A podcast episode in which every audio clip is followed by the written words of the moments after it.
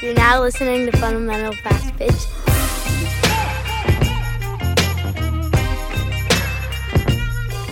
All right, guys, welcome back, everyone. It's Mike here with Jessica Tanner and Heather Maloney on the Fundamental Fast Pitch podcast. This is episode eight, titled, Is it episode eight, guys? I think it's episode nine. Let me start over. Okay, Mark for. welcome back, everyone. It's Mike here with Jessica Tanner and Heather Maloney on the Fundamental Fast Pitch podcast. This is episode nine, entitled Coaching Pet Peeves. We have sent the link to the chat for those of you who have listened to episode eight. Coach Heather and Coach Jessica are 100% on board with my bodysuit idea for the evolution of uh, fast pitch uniforms. But today, I'm going to cut them off real quick so they can't deny that they said that. We're going to get into the coaching pet peeves as it relates to parents, coaches, and other teams, and most importantly, at times, umpires. Guys, how, how have you guys been up to? Or what have you guys been up to? How you guys doing? Good? All good.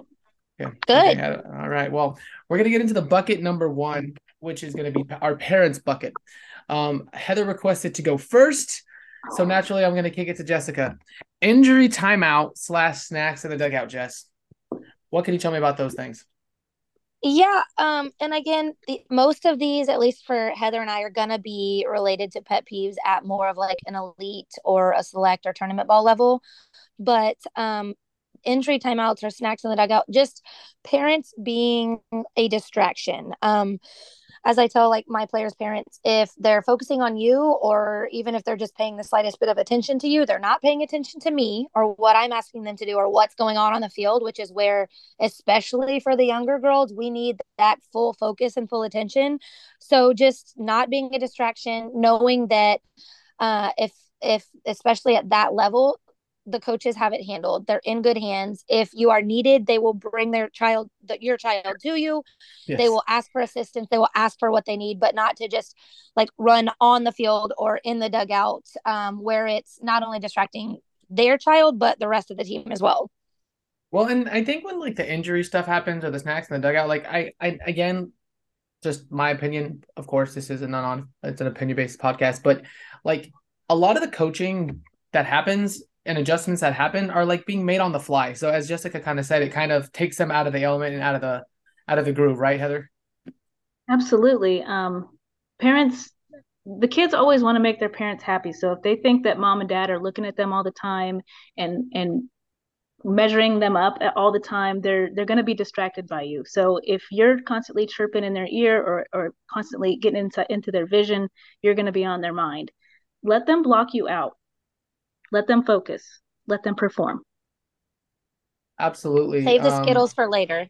Yeah, yes, and, and and to just kind of roll into the next uh, bucket item here. Um, you getting them there, you know, is allowing them to perform. So what about the last minute absenteeism or uh slash it says excuses here. I don't know why I put that, but what do you think about that one, Heather? So coaching starts not just when we walk onto the field. So we're constantly thinking about what our game plan is going to be, what our lineup's going to be, you know, what how we might sub people in in the middle of the game. Um, if we think you're going to be there and then all of a sudden the last minute you're not there, that throws a wrench into everything. We have to start from ground zero. Um, this also so, goes to practice plans as well, right? Not just that, oh yes, that's very true. Yes, practice and games. Um, so if we need to be able to plan accordingly, um, you know, if if you've got other things going on, you know, on occasion that might be okay. Just let us know ahead of time and just be honest with it. You know, if, if you have a family engagement, say you have a family engagement, you know, whatever it is, just be upfront. Absolutely. Um, Coach uh, Jess, I'm going to kick this one to you. Parental influence as it relates to sportsmanship. Uh yes. So I think this is going to speak more so to like the umpires or other coaches during games. Um softball is a game of passion and emotions and especially when your children are involved and you are asked to sit on the other side of the fence without any sort of like control or input or anything like that.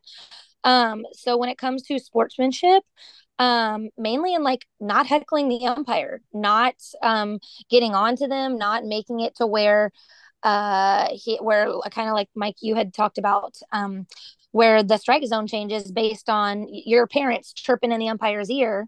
There is uh, no uh, strike zone at that point. that, that say ultimately him taking his frustration with the team's parents out on the girls. So it's very hard, especially at younger ages too, to understand why in inning one, like uh, he liked him high, and then in inning two, we're not getting that call anymore. Like the girls don't understand that. So just knowing when it's okay to speak, um, and, and and if you are going to speak, to be encouraging and building them up and spreading positivity, and not like um, arguing balls and strikes or arguing a call that you don't even know the rules on that. That is one of my pet peeves. Um, when you have parents that for example like the notorious infield fly rule which we will touch on later yes um, special podcast. But, yes but just arguing rules that you know nothing about just basically being influenced by other parents or feeding off of other coaches that are riled up and just light lighting fuel to the fire so for so a, a couple things, I want to circle back to something you said a second ago. But before I get back there, um, you know, we've talked about this being at, least some of these things are more of a select level. Uh, and this podcast, you know, on some of the pet peeves we have because that's what you guys coach at. And you know, I get it. Like sometimes you're at a tournament for twelve hours, you've had a couple in you, you're feeling a little froggy. I get it. Just do your best not to do it. But I actually want to circle back to where it says the control and the input from the parents who, you know, those parents they're amazing with their children. They they they coach their children on the side. They work hard with their kids. It's hard, I'm assuming, um, for for for some parents to allow their children to be coached by others. When then when you get into the select world, you've probably been the parent helping on your kid's team. And I just want to say that in my personal experience, I've been with one organization and I have never once felt that because I felt like the coaches I chose for my child were the right coaches for my child. So if you're feeling some sort of way, maybe that team just isn't the right team for your kid. What do you guys think? I mean, I mean, am I hitting on something there, or is it a little too much inside baseball, softball, if you will?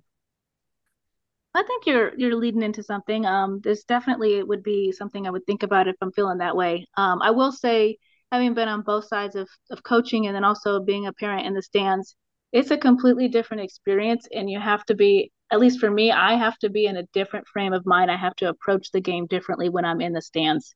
If I don't find myself in that place and I am leaning back towards like coaching uh, mentality, then my experience is miserable. I'm making my kids' experience miserable. I'm making my husband next to me's experience miserable.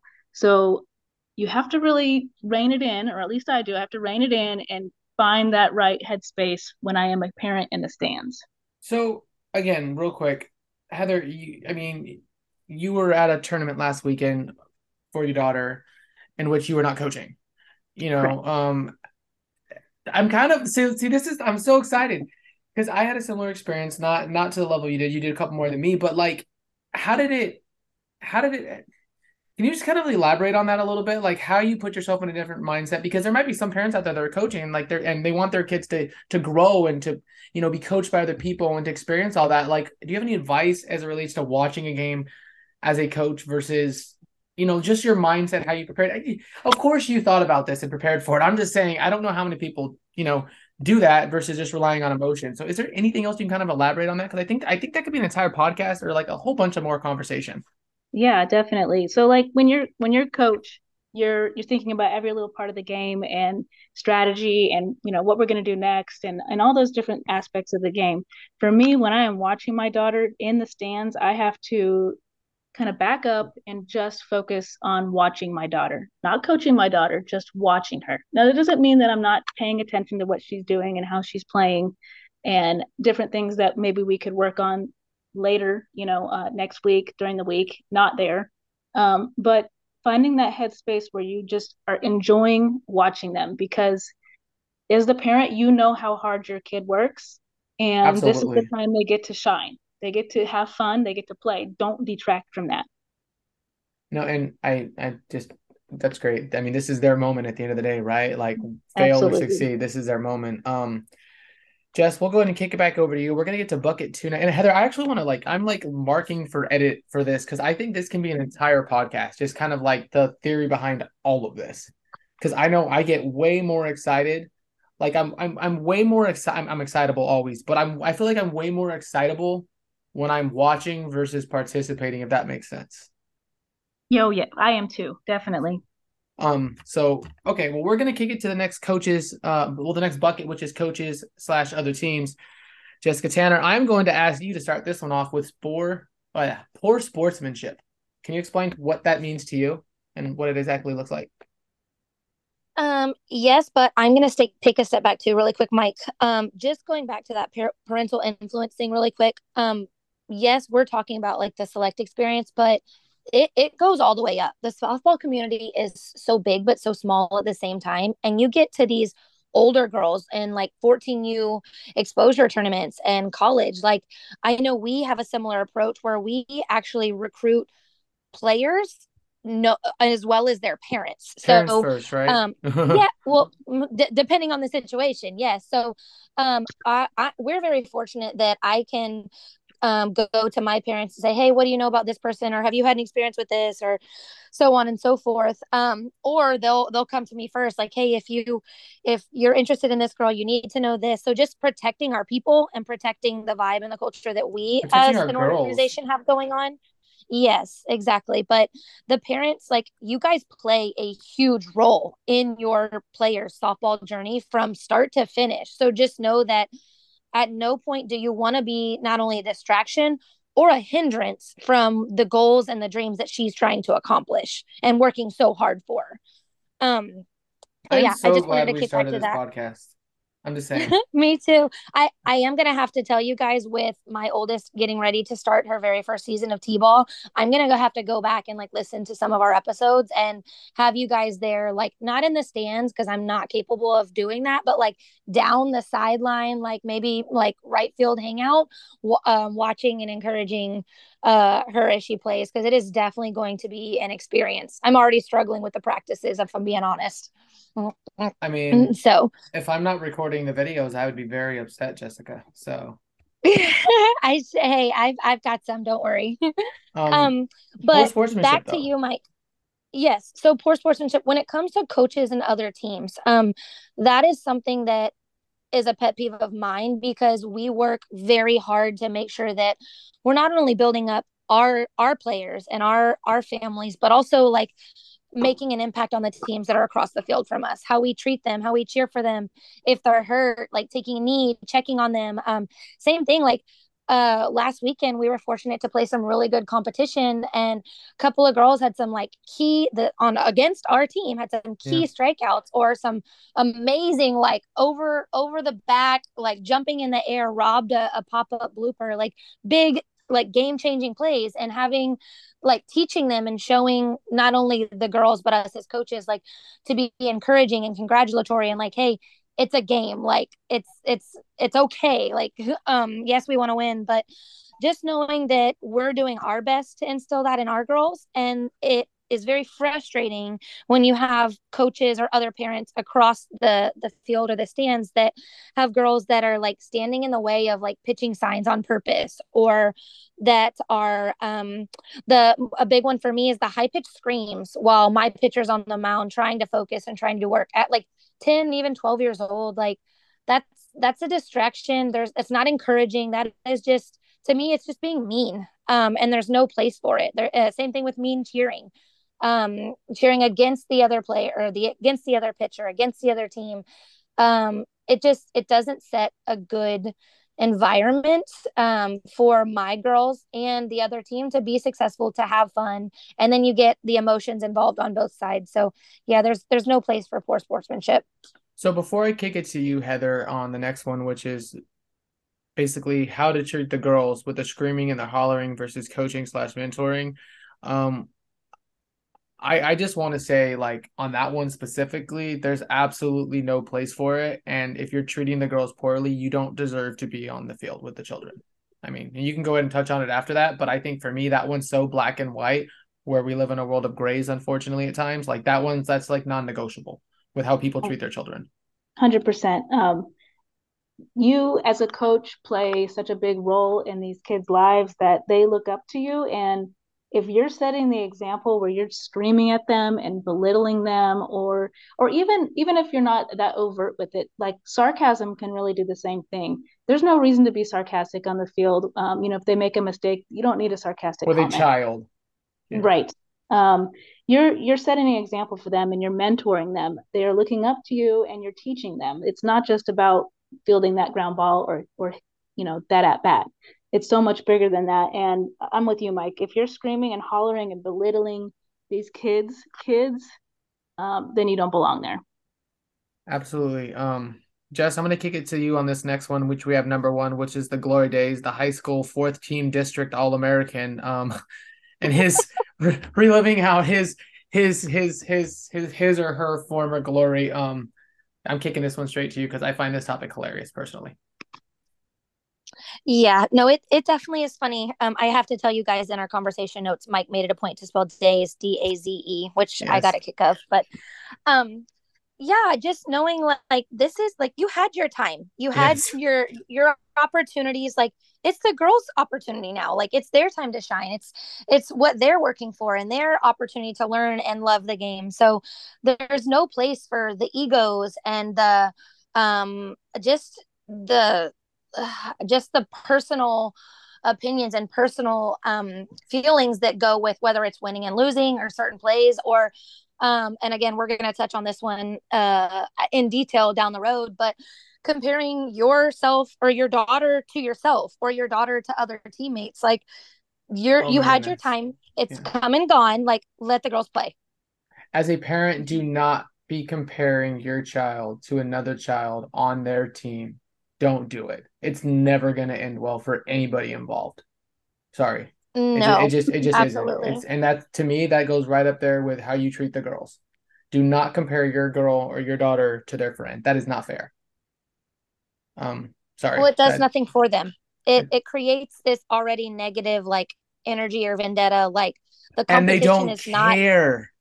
No, yeah, but the competition is not with their teammates. Like yeah. the competition should be um same thing as we always tell like our girls uh don't don't strive to be the best necessarily strive to do your best better than yes. yesterday like as good as you can whatever that is going back to um just not comparing yourself and that that sets a negative just a negative mindset and like the girls hang on to every word that you're Everything. saying as a parent they, so they for, if you're doing it yeah so if you're doing it and you're comparing her to her teammates which i will tell you I uh, my dad was guilty of this. He was my coach, and I can remember having a just a heart to heart conversation with him where I finally had enough.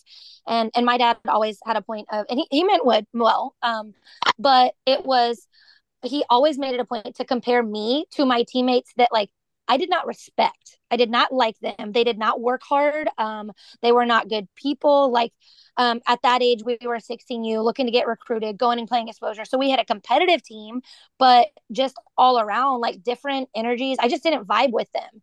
And he just somehow always managed to compare me to the ones that I didn't look up to. So it like did the opposite. It was like, no, I, I do, I do not want to be like them. I like, that's the opposite of what I'm trying to do. Um, so yeah, I think again, we'll go into a deeper dive there, but just let the girls have their time. Well, right. And especially at this age, right? If you get 1% better every single day over the course of a year, that's 365% you've gotten better. It's, it's fine. Just continue to work on personal growth and personal development. Like don't, just don't compare. Please don't compare. It's, I guess, I guess going back to the coaching pet peeves, like that's mine. Like just please don't do it. Like just please don't do it. It's, it doesn't help anybody. And it, and it, it really can kill relationships at a young age. Um, unfortunately at times. But um, guys, we got like three minutes, so I'm gonna end this right now, and I'm saying this out loud so I can start a new Zoom call, cut this part off, and we can wrap it up, and I'll splice them together. Okay? Okay. Mark good. for edit. Mark for edit. now I'm leaving this in. Good job, Jess. Okay. All right, guys. So uh, we are back now. Bucket number three is the umpires. Lack of consistency, not from classification to classification. No, no, no, no, no from tournament to tournament. Jessica and Heather, I'm going to flip a coin. I don't know who wants to go first on this one, but this one's fun. So this one is interesting because you would think that the rules are the rules, but um, according to which tournament you're at, might dictate what rules you're playing by. The rules and we may not even we may not even know which rules we're playing by. Um, so e- even in the same sanction, from weekend to weekend, tournament to tournament, we have seen so many discrepancies. Um, one good example is that um, our catcher will sometimes notice that the batter is stepping out of the box and getting in her way of trying to pick off a runner. So, you know, she she doesn't let that get in her way and she kind of goes through that batter when they get in her way, um, which should be uh, an, an out. Um, now, which person is out, we don't really know. Um, if you read the rule book, um, it says that the runner on, say, third, if that's where the pickoff was going, should be out. But depending on what tournament you're on, you're in, could be the batter, could be the runner. Uh, you just flip a coin, I guess. So the person um, on the on deck circle was looking a little yeah, saucy. Yeah, they, yeah. yeah, so they're out, or you know, it's just it's a yeah. it's a toss up. Um, so not knowing that that what the rules are and having that inconsistency weekend to weekend is super frustrating and it, it makes it it makes it harder to play the game well it makes it hard for the girls too right to understand the game like as well i think definitely you know they think that they're starting to understand things and then an umpire calls a call and it's different from what they've been taught and it's very confusing well, I mean, they're like, "What do you mean? This is the the infield fly rule." I didn't, I, I didn't think that was the thing. Like, you know, they're they're trying to they're trying to figure it all out. Um, but I agree, the consistency from tournament to tournament time, you know, some of it's understood, but the things that lack consistency are just silly things. Like, it's not the big things; it's the little things. Well, um, Mike, I'm going to add to that too. Uh, another part of the pet peeves for me is, um, like that's something that we have practiced and we've worked on with the girls to the point where it got to be so frustrating that we would even ask tournament directors ahead of time hey before here's the, the situation. We are most likely going yeah before the tournament starts we are most likely going to encounter this play because our catchers have been working really hard on it and they know to look for it and so on and so forth what is the ruling? And i just remember at one point last year having that conversation with the tournament director ahead of time and him straight up telling me that hey coach you're not going to get that call. And so then it's a conversation what do you what do you mean we're not going to get that call? And then his response being well if i call that at 10u and even 12u i'm going to have parents that are escorted out of here. And so just not only not having the consistency from tournament to tournament but also not like enforcing or having the like the discipline to keep that consistency so that the girls can learn the game. It does them no good to change from tournament to tournament or to not enforce something that they know is the rules. So, as you guys can finally or can probably figure out by now, I'm very much like a black and white structure. It is what it is, like super transparent. So, when it comes to stuff like that, that is absolutely a pet peeve of mine. So, the the comment made was if I call it at 10 and 12 that I'm gonna have parents, you know, walking me to the parking lot how like I've I've heard of umpires before. I, have never seen it, but like umpires in certain calls issuing like, "Hey, this is a warning here. Like I'm letting you know that this is what they did. Explain the rule to your your player. She's she's nine or ten. How do you address stuff like that? I mean, do you argue as a or did not do you argue? Do you do you discuss as a coach like if the umpire let you know he's hey it's a warning, dude? Like they probably didn't know. Can you just explain to them to try to keep the game moving? Like what would you do in that scenario? I think that depends what level we're talking about. We're talking league play, then I think that's we're talking select. Let's, select let's play, select. That's so select play. That's that's pretty. That's inappropriate, especially like in a bracket game.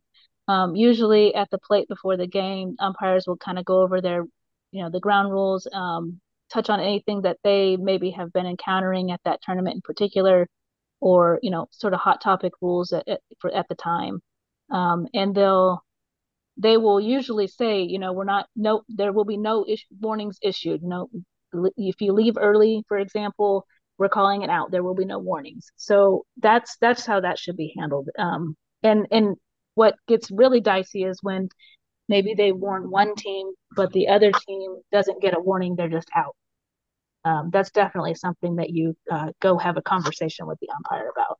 So and, and I find it interesting because we're focusing specifically just as an example on this this catching play, right? Like on the batter's box, whatever. But like as a pitching parent, like I know how a pitch is, what like what a present like a presentation is, where the feeder is supposed to be. Like that at a young level as well isn't really enforced either, especially not consistency cons- consistently. Like that one's for me is tough because that's what I look for, and you know just or not what I look for, but but what my eyes gravitate towards Heather and it's just that consistency is just not there. from tournament to tournament. Like if you're being taught how to pitch one way, and then at one tournament it's fine, but at another tournament, oh, we can't do that. That's not enough of a presentation. I'm like, that's a pause. Like you know what I mean? It's it's like you said, this the consistency is really really lacking at some tournaments, um, even within the same sanctions, tournament to tournament.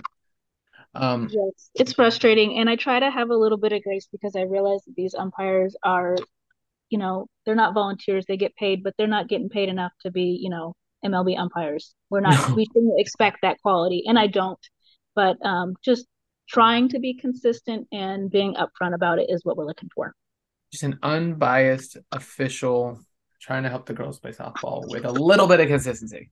Um, yeah, and Michael, and, on that too, you asked about the warning. I think that, like, as a pitching parent, um, I think pitching wise, like a warning, okay, that might make sense because it's literally touching the ball every pitch like it influences the whole rest of the game whereas a situation like heather spoke to with a batter stepping out of the box or a runner leaving early like that instance is like a game changing play. It's not something that may necessarily present itself to fix again or so on or so forth. And if, especially on the, the interference call, like if a 10U catcher is smart enough to read that and continue making the play, like then like to me, they should get the that play. other players, yeah. well, the other players should know to stay in the box. Like that is their safe area. So you teach both ways, right? If if that play again, teaching the girls. So if that play happens, it gives the other coach an opportunity to coach their players so that yes. they're learning the rules and they're doing it correctly. No, I, I I would agree with that. I was more so just just prodding, if you will, and just trying to see what you guys would go with that one. Um, but just you know, from consistency, tournament to tournament, kind of ties into the next one. Um, what about when the umpires refuse to ask Jessica? Heather, you want to take that one? Or Heather, yeah. Okay, yeah. Uh, so you know, you have a, a play that maybe is a close call or a, a question on a on a ruling just in general, and you want to go talk to the umpire, and they cut you off before sometimes before you even can call time and step foot on the field. Um, you know, it's real frustrating as a coach when, especially when you have a bang bang play and you you see that the umpire that made the call what their view was maybe obstructed and you can tell that you know they really did not have a view and all you're doing is asking them if they will possibly talk to their partner on the field and see and see if they can come up with the right call. Um, i don't i haven't ever gotten so you know super irritated that i haven't gotten the the call hasn't been turned my way but when you won't even ask for help that's inserting yourself into the game. When you an you know, injustice might you say yeah, I mean, when you insist that you're infallible, you cannot make a mistake. Uh, you're taking the game out of the out of the girls' hands. So I know we talk about the coaches need to oh. be aware of the fact that you know the game they're there for the girls. Well, it's true for the umpires too. You know, if the girls weren't playing the game, you wouldn't be there to umpire the game either. So let's let's be reasonable and and stop trying to make your mark on the game. You're supposed to be there to officiate it, not change it the best officials are the officials that you don't know where they're at or the influence they have. And I apologize. The word I was looking for was travesty of the game, Alex, for 500. I, I totally flubbed that line, unfortunately. the travesty of the game. Um, but it's funny you went to that because I was more so talking about um, well, when the way I thought about this one was refusing to ask for help, as in, I really am not sure on what that ruling is. Like, not like don't approach me, you're wrong, but like I'm not really sure. That's kind of what I was thinking about when when I saw that one on the list. Yeah, I'm gonna jump in and take that yeah, one because that's that's a that's a pet peeve too. Um, there's a to me, it's again talking about in, being infallible. No one's perfect. Like the rule book is big and long and has a bunch of big words in it. So I, I know I don't know every single ruling in there, but um, being able to have a conversation with an umpire where if they don't know, they say they don't know. They don't yes, try to try to stand their, their ground and having an argument. Because I, I will tell you, like I'm I am a very I try to be very respectful as a coach, but I am also very stubborn. So especially in a situation where I know I am right, like we're going to bat. So in that situation, umpires that are not willing to admit, like, hey, I was out of position, or hey, coach, I didn't see it. I'm sorry. Like, if as an umpire, if I have a question and that is your answer, you won't hear another word from me. Like, I get it. You missed it. Like, hey, okay, maybe just keep an eye for the next one, or so on and so forth. But if you sit there and you stand your ground um, with no basis, like knowing like as I'm walking out there that you didn't see the call because you had your back turned, like that's a different conversation. So, um, yes, not asking for help, especially when you didn't see it or you don't know the ruling. And then also to add to that, a pet peeve of mine, um, Heather, I don't know if this has happened to you or not, but I know that there have been a, a few instances throughout my coaching career where um umpires like treated me differently as a female where it was like i was like questioning their authority or decision making or instances where i would try to go and question a call or a ruling and like they absolutely would not even have a conversation with me like like told me not to come on the field. So um that that's a pet peeve of mine just not being able to have like open dialogue with the umpire. Yeah that's definitely um a pet peeve. That's beyond a pet peeve. That goes. That's a different conversation when the the umpire is treating you differently. Um, sometimes just the way they address you, the words they choose, um, it's not appreciated. I what am Heather's speaking to is sorry, when they call you. No, hey, it's it's Heather and I have talked about this because it's a real thing. But for example, for those of you that are wondering, um, that's when like they address you as little lady or miss or anything other than coach. Like Wait, hold on. Little lady, This is I, a that, real- that's an actual conversation that actually happened. uh, a few- times at least for me, Heather. Any Yeah. any that stick out Oh for you? my! Uh, honey, darling, you know, any of Yeah. those things. Yeah, not, Not and and so not from, s- from devil's advocate here, not from the south. It, I mean, aren't those southern terms like? I mean, is it still like patronizing though? Correct. It's patronizing. It's 2023. Let's get over that. Yes, it's belittling. And even though it's like youth softball, for me, it's still like a professional setting. Like I have a job to do, umpire, you have a job to do, the coach on the other field or on the other side of the field has a job to do. Let's just keep it at that. So yeah, the the belittling and the pet names, like yeah, those those get under my skin. That's wild. So I mean, I'm not laughing at you guys. I'm just kind of astonished that like those were the the phrases that were thrown out. Um, and and like you just said, Jessica, like in the select world, and I and I'm not sure exactly the pricing for umpires and you know in rec or league ball, but we all see that the the pay at the plate fees. Like, yes, it's it's you know it's youth softball, but they're making good money. Like they really are. If you're calling a few games, you're going home with quite a, a, a nice bag. Um, so speaking to that, integrity, accountability, um, I you know, cheating the game clock. I'm gonna say it. I'll throw it out there. Jessica, Heather, I don't know which one of you wants this one, but whoever wants to put themselves on the front line, go for it.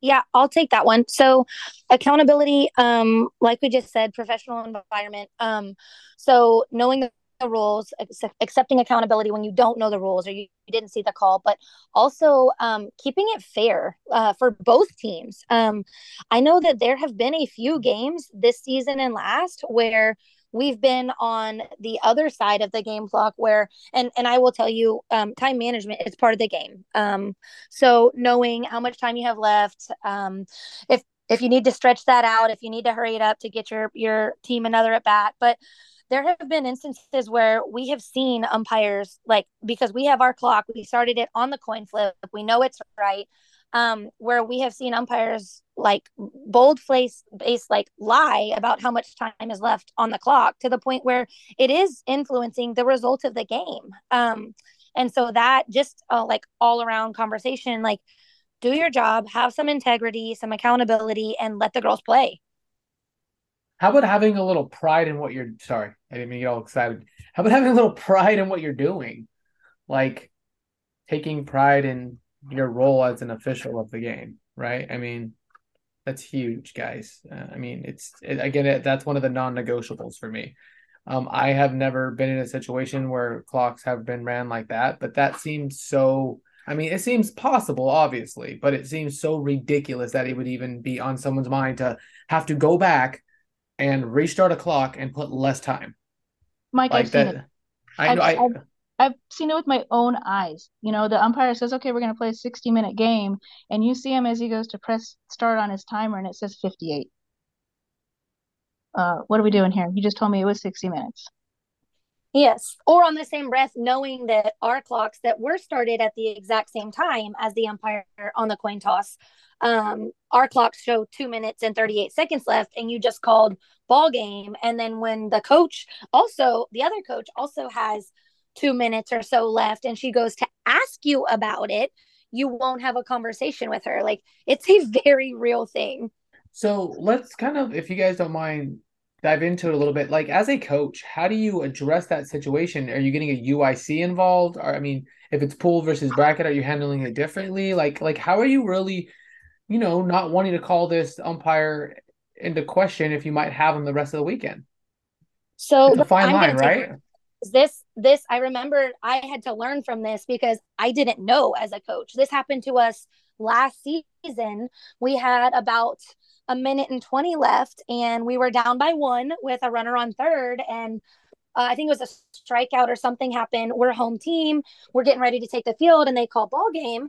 And I know good and well we still have plenty of time left. We just turned over a new inning, and um, I, I, I mean, at the time, I was not knowledgeable about what to do, and I did not, I did not know what to do. I didn't think to ask. So just so you guys are aware, in that instance, you get the UIC involved. Um, we we went up to him after the tournament and told him what the scenario was, and it just so happened to be a, a, an instance where the UIC had to get involved on a couple of other calls throughout the game as well. So he was very familiar with our game and the and the crew on hand.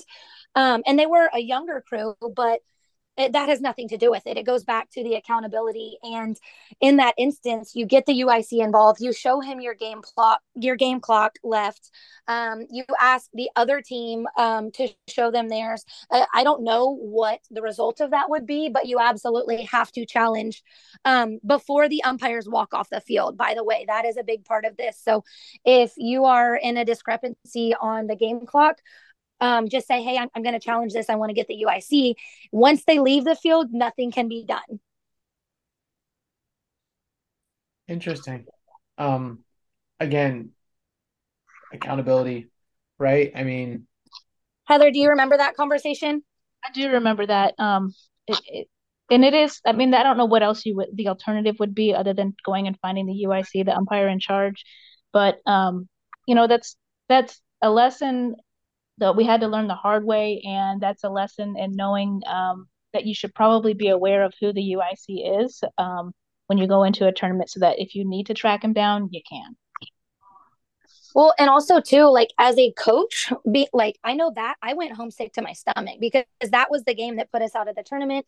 That's something where I felt a sense of accountability because it was like, hey, I know that there is wrongdoing here, but I don't know what to do about it. So again, going back to um, umpires and influencing things that happen throughout the game and just rules like knowing that that's something that we as coaches learn too and that is a mistake that will never happen again. Right. Um that helpless feeling is not a good feeling no, because the girls played so hard, and it. I mean, especially like that's you're there for them, right? So knowing they're fighting, they're they're coming back, they're doing everything they can, knowing that we could have done something differently with like an injustice or whatever the case A may travesty. be. Um, yeah, there you go, Mike. So yeah, so for those of you wondering, if you have a question or you want to challenge Game Clock, tell them tell them you want to challenge, tell them you're getting the UIC, and don't let them leave the field. well, it's always helpful to have a, a, a team of parents you can trust to stand guard. Um, if if said if said UIC is not readily available, guys, this lasted um over two different recording sessions, so I'm gonna go and end it here. Is there anything else you guys want to add to your pet peeves? Because to be honest, like this is pet one, part two. We probably could have went three or four parts deep on this one. Mm-hmm. No, I think it'd be just a good note to to make note in our wrap up that this is something that if you guys would continue to write in your pet peeves, that we could get some good feedback and expand on those, uh, and hopefully provide some some valuable feedback that would help either help you with parent situations or players or even umpires so that it isn't just a rant session and you guys are actually grabbing some educational value from this as well. Yes, this this this podcast leaned a little rant heavy, but again, this is an opinion based podcast, guys. So, all right, I'll go ahead and wrap us up here. Uh, please like, comment, and subscribe. Share across all of our social media platforms. Jessica, Heather, it was a lot of fun over the last couple hours talking softball with you ladies. We will, I will, I will see you guys this weekend. But un, until then, you guys have a great rest of your night, and we will be back shortly with another edition of the Fundamental Fast Pitch Podcast, which is right up Coach Jess's alley. Uh, base running 101. Thanks, guys. Have a great rest of your night.